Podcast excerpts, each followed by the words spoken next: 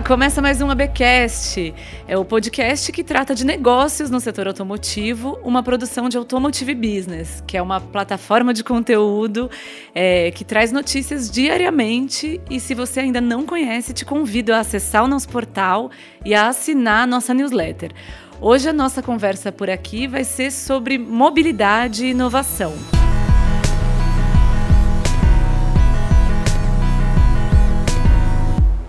Hoje a nossa convidada é a Renate Fux, ela é sócia da Porsche Consulting e ela veio aqui hoje para falar de mobilidade, inovação e uma série de outros assuntos em que a Porsche Consulting tem trabalhado muito. Renate, bem-vinda, obrigada por aceitar o convite.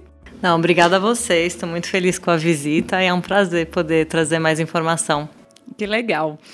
Então, vamos lá. Primeiro, acho que é essencial você apresentar um pouco melhor a Porsche Consulting, né? Não sei se é, é uma consultoria muito familiar para todo mundo que está nos ouvindo.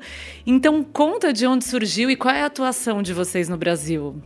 Sim, bom, a história da Porsche Consulting é realmente interessante, já contei mil vezes. é, nós todos aqui contamos porque ela, ela realmente inspira. É, poucas pessoas sabem que nos anos 90 a Porsche passou por uma crise e que, né, enfim, os números estavam já negativos há um tempo e a família já estava pensando em, em, repassar a empresa. E a última cartada foi trazer um novo CEO é, e a estratégia dele foi conhecer o que, que os japoneses estavam fazendo, o que, que a Toyota estava fazendo em termos de excelência operacional, sistema de produção. É, e ele trouxe isso para a Alemanha, que com certeza foi um grande conflito cultural, né? Com os certeza. alemães do sul da Alemanha com os japoneses. Mas foi criada um, uma equipe de, de melhoria contínua interna que realmente fez uma revolução na produção, que é o coração da, da empresa. Em dois anos, a empresa saiu dos números negativos. É, essa equipe começou a entrar é, nos principais fornecedores para garantir que as peças também chegassem da forma correta, no momento correto, com a qualidade desejada. E os fornecedores começaram a adorar também é, o, o, trabalho que a Porsche estava fazendo com a equipe interna e falavam: Poxa, adorei, ficou muito bom. É, o meu processo para a Porsche está ótimo, mas eu não forneço só para a Porsche, eu tenho grandes volumes para outros clientes, vocês não podem ajudar lá também. É, e, e, óbvio que como a Porsche saiu também dessa situação uh, muito rapidamente com, com essa nova metodologia, uh, realmente a indústria começou a perguntar o que, que vocês estão fazendo e veio a ideia de criar consultoria. Então, em dois anos só dessa equipe de melhoria contínua interna, a consultoria foi criada e hoje nós temos 25 anos já de atuação não só na indústria automobilística, que hoje é mais ou menos aí 40% dos projetos que nós fazemos no mundo todo, principalmente dentro do grupo Volkswagen, mas nós trabalhamos também nas indústrias de serviços, de bens de consumo, é, aeronáutica, é, construção civil e mineração. Que legal. É interessante é, a, empresa pegar esse case e fazer virar um outro negócio também. Exato, né? E, e, basicamente é a única consultoria que consegue testar as metodologias, validar, comprovar dentro de casa e depois adaptar para os diferentes clientes. Sim. Hoje, se não me engano, a Porsche é a montadora mais lucrativa do mundo. É né? sim, sim. A margem está em 17,5%. E a pergunta sempre é, poxa, é porque o carro é caro? Não, né? Tem um processo aí forte de excelência operacional, é um processo estratégico forte que leva a empresa ao patamar que ela está hoje. Sim, muito bem. Vocês têm moral para falar, né? Sim. É, Renate, você apresentou recentemente, você apresentou até no nosso evento, né, no ABX19, em maio, um estudo muito interessante que vocês fizeram de mobilidade vertical que é a história dos drones de passageiro, que pode brigar comigo. Já tomei essa bronca que o nome não é esse. Não, mas é bom porque as pessoas entendem do que é... se trata, tá tudo certo. Exatamente, né? E foi interessante porque muito vem se falando de, do surgimento desse mercado. E aí foi o primeiro estudo de, ok, qual é esse mercado, né? Qual o tamanho dele, a quem ele vai atender? E aí você disse que uma viagem para o aeroporto de Guarulhos, se não me engano, sete minutos, custaria também 200, 300 reais. 300 reais. É. acho que é competitivo, né? Pensando no preço de um táxi e tudo é, mais. Com certeza. Conta um pouco das conclusões e que mercado é esse e em que momento ele pode surgir no Brasil? Qual é a perspectiva? Bom, maravilha. Eu acho que esse, esse exemplo que você deu do, do aeroporto de Guarulhos até a Avenida Paulista é, foi ponto alto da, da palestra as pessoas ficaram realmente emocionadas em ouvir que existe uma solução que, que possa tirar a gente do trânsito, né? É, bom, é, como você falou, né, o estudo foi focado em entender qual é o mercado. Muito se fala, tem muitos projetos acontecendo. A gente tem uma base de dados com mais de 140 projetos diferentes, uhum. só em, em, mobilidade vertical. Então, é, existe uma onda forte mas nós queríamos entender, ok, quão grande é esse mercado. E para isso, realmente, nós tivemos que fazer uma, uma pesquisa, trouxemos mais de 60 especialistas também para dentro dessa conversa. E o primeiro entendimento que, que nós queríamos ter é, poxa, qual que é hoje é, como, é que está hoje a tecnologia? Ela está madura? Qual que é o custo dela? Né? Não só é, falando do eVTOL, né, do, do drone para passageiro, mas também falando das baterias. É, como é que está a infraestrutura? Que tipo de infraestrutura eu preciso? Ela existe, ela não existe? Né? Seriam os vertiportos.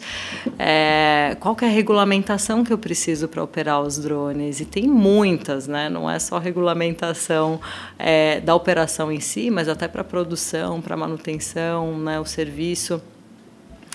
É, e principalmente qual é a aceitação social. As pessoas Sim. querem realmente essa solução, coragem. elas têm coragem. Então, primeiro a gente trabalhou nessa base, é, depois houve um entendimento de é, como é que qual, qual que é a demanda real, olhando cidade a cidade é, no globo, quais seriam as rotas interessantes. Então, uma, uma pesquisa bem bottom-up mesmo é, de quais seriam essas rotas e aí, por fim, é, entender qual é a aceitação disso. Então, qual é o custo-benefício é, e, e, como é que as pessoas realmente adeririam. Então, poxa, re realmente eu, eu, pegaria naquela rota, ela pode ser boa, mas eu realmente sairia é, do trem para pegar um drone. Então, esse tipo de, de conclusão foi, foi tirado também. Então, é, alguns números interessantes. Se a gente for olhar o mercado total. Vamos dizer que todas as cidades, não só as cidades grandes, mas qualquer cidade tivesse a infraestrutura necessária e a demanda é, que nós imaginamos, o mercado pode chegar até 230 bilhões de dólares e 200 mil unidades é, no mundo, tá? É, não quer dizer que isso vai acontecer. Então, no nosso cenário moderado, o que a gente imagina é que em 2025 é, a gente já possa ver um mercado de um bilhão de dólares, 500 unidades, é, e aí 2035 a gente já possa ir para 15 mil unidades e o mercado de 21 bilhões de dólares. Sim, é um belo mercado, ainda é um, assim. É um belo mercado, é. E a tecnologia em 2025, a perspectiva é que a tecnologia esteja disponível. Sim, já tem muitas, já tem muitos desses projetos que estão fazendo testes, né? Muitos testes aí já é, definidos para é, até 2020 e, e, a ideia é que sim, né, já surjam os primeiros que vão começar a comercializar o serviço até 2025. Sim, que interessante. O Brasil é sempre. É, acho que todas essas discussões de mobilidade, quando envolve alta tecnologia, até mesmo carro é, autônomo nível 5, né? Sempre tem alguém que diz: Poxa, mas o Brasil, aqui não, aqui não vai dar certo, aqui a gente não tem, a gente não, não abraça isso, não tem infraestrutura. Qual que é o cenário real para o Brasil para esse tipo de solução? A gente até entende que, que, São Paulo, por exemplo, é uma cidade interessante, é uma cidade inovadora para isso. Se você for ver também hoje, o, a frota de helicópteros no Brasil é a maior do mundo. Né? Então, demanda existe. É, no sentido de pensar no barulho né, que, que que um helicóptero faz, ou drone, enfim, aqui não é tão problemático assim. Então, é uma cidade onde é, se imagina assim, poder entrar com, com é, os eVTOLs uh, relativamente rápido. Tá? É, o que a gente entende é que é, no início, vamos pensar num ramp-up é, em São Paulo, no início talvez tivéssemos aí cinco é, vertiportos com alguns drones com rotas muito fixas né, entre cada um deles. É, e olhando num cenário aí de 10 anos, a gente possa chegar até 1.050 unidades é, e talvez mais de 100, 150 vertiportos, e aí as rotas seriam mais flexíveis, né? Então, o cenário existe, eu acredito que a demanda exista, eu sinto das palestras que a receptividade é muito alta. Né? É... Então, vamos, vamos torcer. Estou aguardando. Sim, vamos ver essa evolução. Mas é interessante, né? Nas palestras, realmente, eu vi duas vezes você apresentar esse estudo também num evento do Google e todo mundo fica assim é, ansioso quando você fala do preço assim, de, e do tempo para ir até o aeroporto, por exemplo, que é sempre um sofrimento, né? É um sofrimento, em média. Eu, eu até acho a média baixa, né? Pensando na minha própria rotina, mas em média, em São Paulo, nós gastamos por ano 86 horas no carro, Nossa. né? Eu viajo muito, mas quando eu estou aqui, facilmente eu passo duas horas no carro é, todo dia. E as pessoas sofrem com isso, né? Um Sim. tempo que você não consegue ser produtivo. E, e, hoje até o transporte público aqui ainda peca, então qualquer tipo de solução que possa melhorar a nossa qualidade de vida nesse sentido é muito bem-vinda. Com certeza. E outra, outra solução, discussão de mobilidade assim, em ascensão é a micromobilidade, né? A tal a história dos patinetes, das, das bikes, enfim, da, das soluções que de repente explodiram em São Paulo, né? Acho que de um jeito até inesperado. Sim. Você sai na rua e vê um trânsito desses, dessas soluções. E a Porsche Consulting também tem um estudo recente sobre isso. Me conta, então, as conclusões essenciais, o que vocês observaram nesse novo mercado? É, a princípio, é, acho que é até interessante fazer um link com a mobilidade vertical. Uma coisa que eu não falei lá é onde é que a mobilidade vertical faz sentido, né? Para rotas acima de 20 quilômetros, menos que isso não, né? E onde é que a micromobilidade faz sentido? Rotas até 8 quilômetros, né? Nenhuma dessas duas, é, nenhum, desses dois modos de mobilidade são modos completos. Então, para mobilidade vertical, você sempre vai ter que ter um first e um last mile. Você não vai, ter, não vai sair da porta de casa, pegar um drone e, e já cair no seu trabalho, né? Então, você precisa, sim, é, ou de um carro, ou de um trem, ou de, enfim, de uma bicicleta. É, patinete, o que quer que seja, né? E, e esses modos também não são completos para se você pensar numa rota muito é, muito grande. Então eles vão te levar até um certo lugar, por exemplo, para pegar o seu trem ou para pegar o seu é, o seu Ivitol. Mas é, se for muito mais do que 8 quilômetros, você realmente vai ter que pensar em alguma outra alternativa que case né, junto com a micromobilidade. Então, no, nesse estudo, a gente observou realmente esses é, meios de transporte é, que são elétricos, né, e que atendem a essa demanda curta, né, que são leves. Então, é para isso que a gente olhou. E para quais são os fatores de sucesso né, para as empresas que, que querem entrar ou que estão entrando nesse ramo, que são muitas. Então, você tem o lado do produto, né, você tem que ter um produto bom, você tem o lado da interface com o cliente, então tem que ser fácil, né, de fácil acesso, é, para você é, escolher qual é o produto que você vai utilizar, você saber onde é que está, você fazer o pagamento, você dar feedback ou você resolver algum tipo de problema. É, o modelo operacional, porque no fim das contas tem por trás disso todo um, um, uma operação logística e de manutenção que tem que ser executada e bem executada.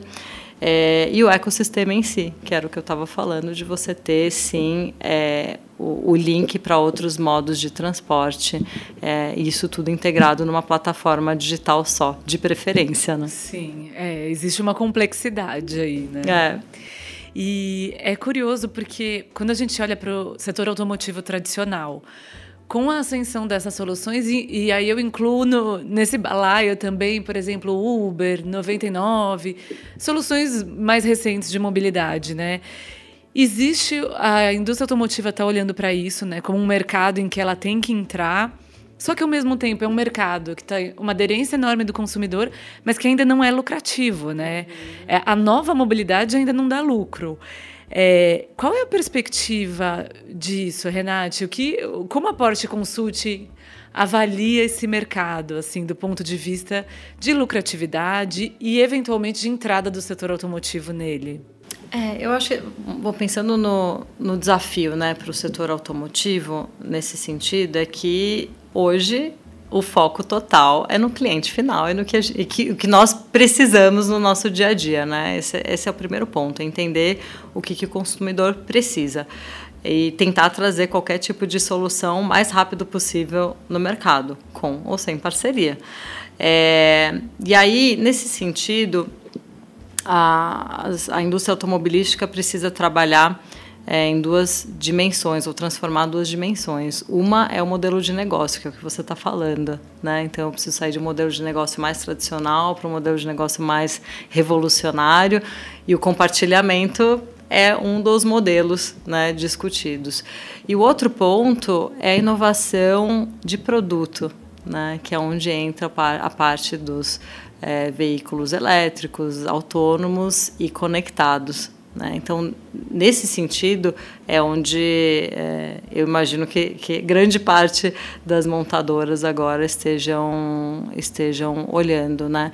É, obviamente, quando você vai para o compartilhamento, não é ali onde, onde te dá o market share, mas pode ser um bom enabler para você conseguir chegar é, em todos os tipos de, de cliente. Né? Então, com certeza, faz parte sim do processo de inovação olhar para novos modelos de negócio, por mais que eles não sejam tão lucrativos. Mas está muito claro que agora o número de, de veículos vendidos já está, já está descendo. Né? Então, é um momento de, de se reinventar. E para isso é essencial que as empresas tenham uma estratégia, estratégia sólida, que esses temas estejam na agenda, que a organização é, seja mais ágil, seja mais inovadora, que as tecnologias disruptivas sejam integradas. E aí eu digo não só até para a inovação de produto, mas também para os processos internos. É, né, de, de, vendas, de produção, de logística. E é curioso que para tudo isso acontecer, a gente depende muito da liderança, né, de, que é uma, uma coisa que a gente tem discutido muito. A gente acabou de pôr no ar é, a segunda edição da nossa pesquisa liderança do setor automotivo, que o objetivo é mapear tanto o perfil de quem lidera as empresas, quanto os principais desafios, entender o cenário e aí identificar oportunidades de melhorar né, essa abordagem. Então, todos que estão nos ouvindo estão convidados a responder esse estudo, ele é bem importante. E é, a liderança no Brasil tem algumas questões, né? Que é eventualmente a falta de autonomia em relação à matriz, né? Se não é uma empresa brasileira, o que normalmente as maiores companhias do setor automotivo não são. E também a dificuldade de conduzir uma estratégia de longo prazo enquanto o curto prazo está tão difícil, né? É um cenário em que você precisa entregar resultado agora e nem sempre o contexto é favorável. O que, que você identifica também de oportunidade para essa liderança, Renate? O que você recomendaria? Bom, tem, tem duas coisas que eu recomendo, né? O primeiro ponto é fazer diferente com parcerias. Né? Eu acho que o tema do, de criar um ecossistema, de entender quais são outros players que estão passando por dores similares ou que tenham soluções que possam te ajudar, é imprescindível. Né? Fazer tudo sozinho hoje, é, numa caixa fechada, não leva aonde você poderia chegar, talvez através de, de, de, parcerias. Né? Esse é um tema. E também tentar ter uma equipe mais diversa. Para mim, a diversidade leva à inovação, a novas ideias, é, a sair um pouco do que, que é o tradicional, que já tem sido feito sempre é, para poder trazer soluções sustentáveis, soluções inovadoras. É, eu entendo sim que, que no Brasil crise faz parte né, do, do, dicionário. É, muitas empresas passam por isso, muitas vezes, então é um ciclo que nunca acaba. Né? Então, grandes executivos já passaram por crises mil vezes. Mas eu acho que é um bom momento agora para tentar passar por crises de uma forma diferente, né? com equipes diversas, trazendo é, outras pessoas para dentro, empresas, startups, universidades e, e, e criando novas formas de trabalho. Sim, adorei que você trouxe esse assunto, porque eu ia trazer em algum momento, que é essa questão da diversidade, que é uma atuação muito forte nossa também, né? Com esse, com esse viés de inovação inclusiva. E eu gostaria que você contasse um pouco também. Você tem uma atuação na VDI, né, que é a Associação de Engenheiros Brasil-Alemanha. E eu, a VDI também é muito engajada né, nessa questão de colocar a diversidade na pauta. Me fala como tem sido essa discussão, falar sobre isso com engenheiros, que eu imagino que seja um público muito masculino, né, muito é, muito igual, né? Pessoas parecidas, com bagagens parecidas. E como tem sido essa discussão e quais são, qual é o objetivo de ter ela na pauta, assim? É, bom, através da, da VDI, é, a, a, discussão realmente é trazer diversidade para alavancar a inovação né, dentro da, da engenharia. As discussões são muito boas, eu sinto que tem uma, uma abertura e gosto muito de ver que o público não é só feminino. Que bom. Né? É, e, e, a gente acaba não só abordando o tema das mulheres né, é, dentro da engenharia, mas todos os tipos de, de, de grupos, né, de minorias. Então, as discussões são muito interessantes, a VDI faz um trabalho muito bom de, de trazer boas práticas para dentro das empresas, né, através é, de, de metodologias. Ah, bem, bem interessantes. Então, esse trabalho é, é bem significativo. Estou muito feliz de, de ser a chairwoman desse tema dentro da VDI e espero ver aí bastante, bastante parcerias com, com empresas do ramo para que a gente possa realmente fazer uma mudança nesse sentido. Sim. Né? É, dentro da Porsche Consulting, a gente, a gente trabalha também com o tema diversidade. Existem metodologias interessantes para isso, o, a que a gente tem utilizado é, também dentro do, do grupo Volkswagen é uma metodologia que chama Nudge Management. Nudge, na verdade, é um empurrãozinho, uhum. então é, é uma forma de tra trabalhar os viés inconscientes dentro das empresas.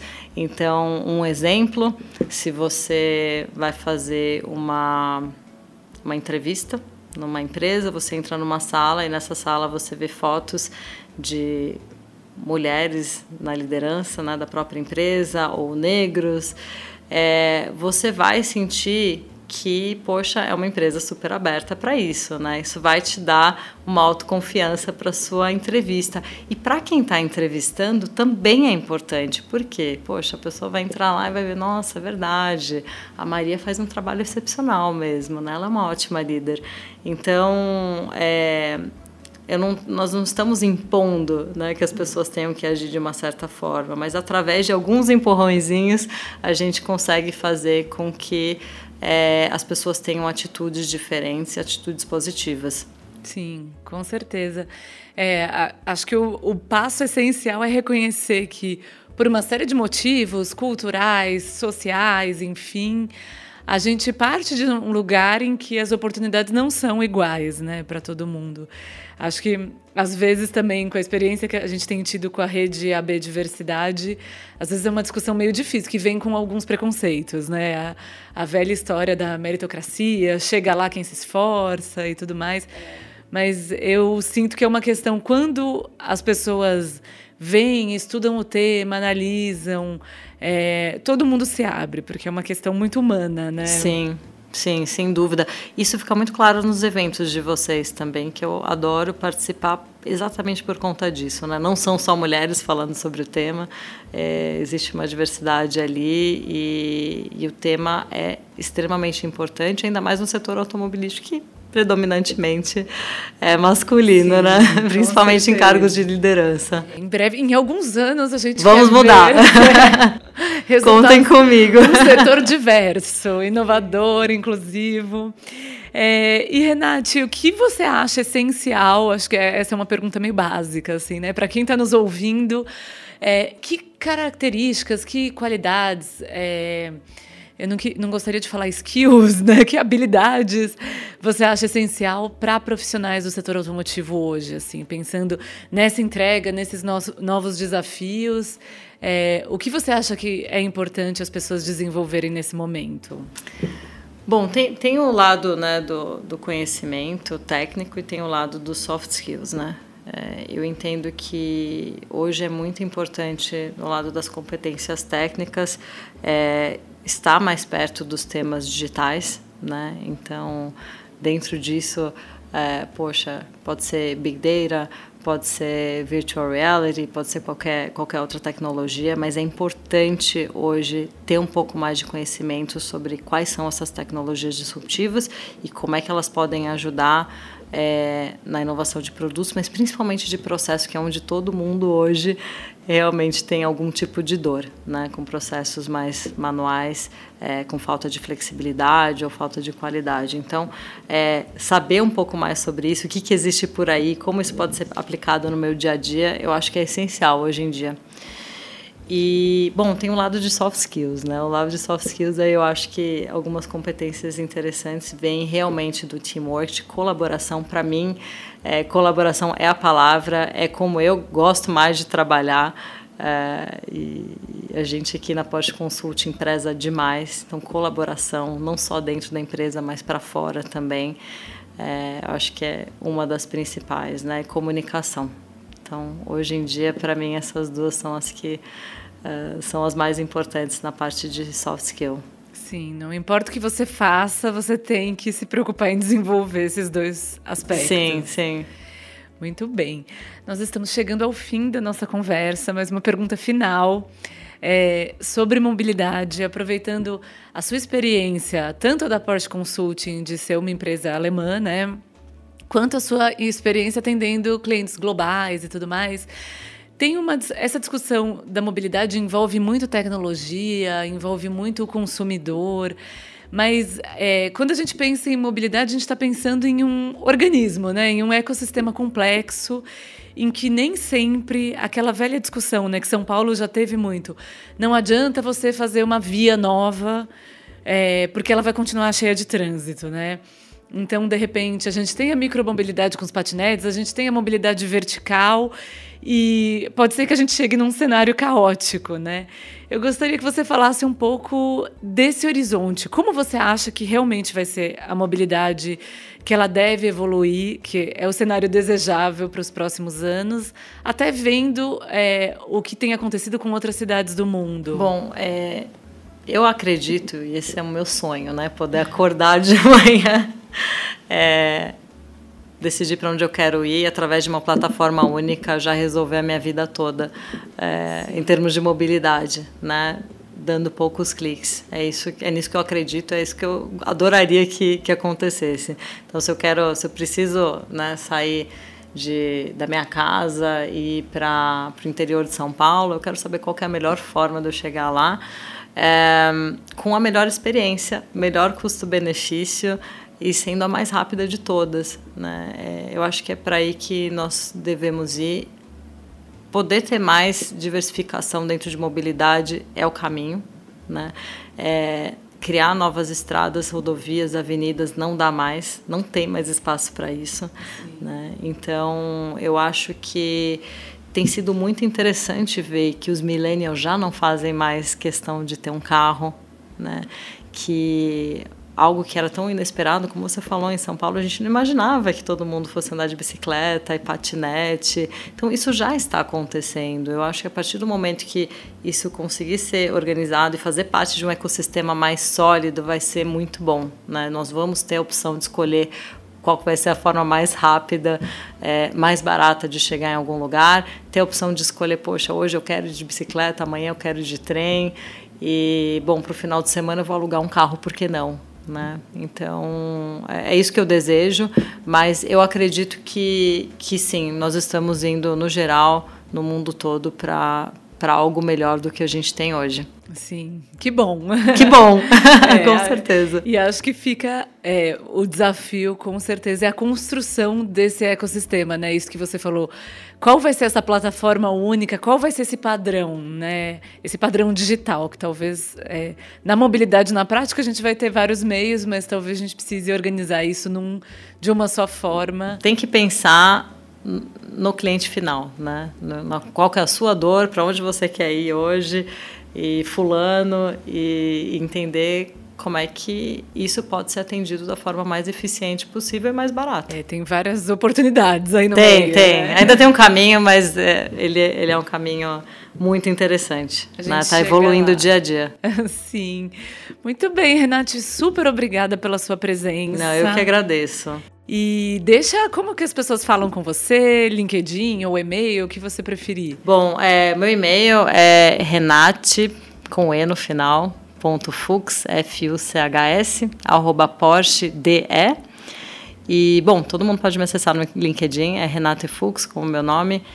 E quem tiver pergunta, qualquer dúvida, interesse, pode me escrever com certeza, vai ser um prazer. Muito bem, Responder e bater um papo.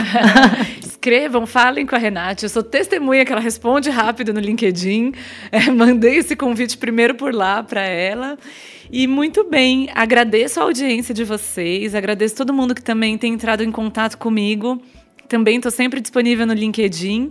É, todo mundo que tem entrado em contato comigo, falando que está acompanhando os nossos ABcasts e comentando as edições, as entrevistas que a gente tem aqui. Recentemente recebi um comentário muito legal da Andréa Cardoso, que é diretora para a área automotiva da Accenture. Andréa, um super abraço. Em breve conversamos também. E é isso, a gente fica por aqui. Até a semana que vem. Eu sou Giovana Riato. Quem edita e produz o ABcast é o Marcos Ambroselli e a trilha sonora é do Guilherme Schildberg. Até mais.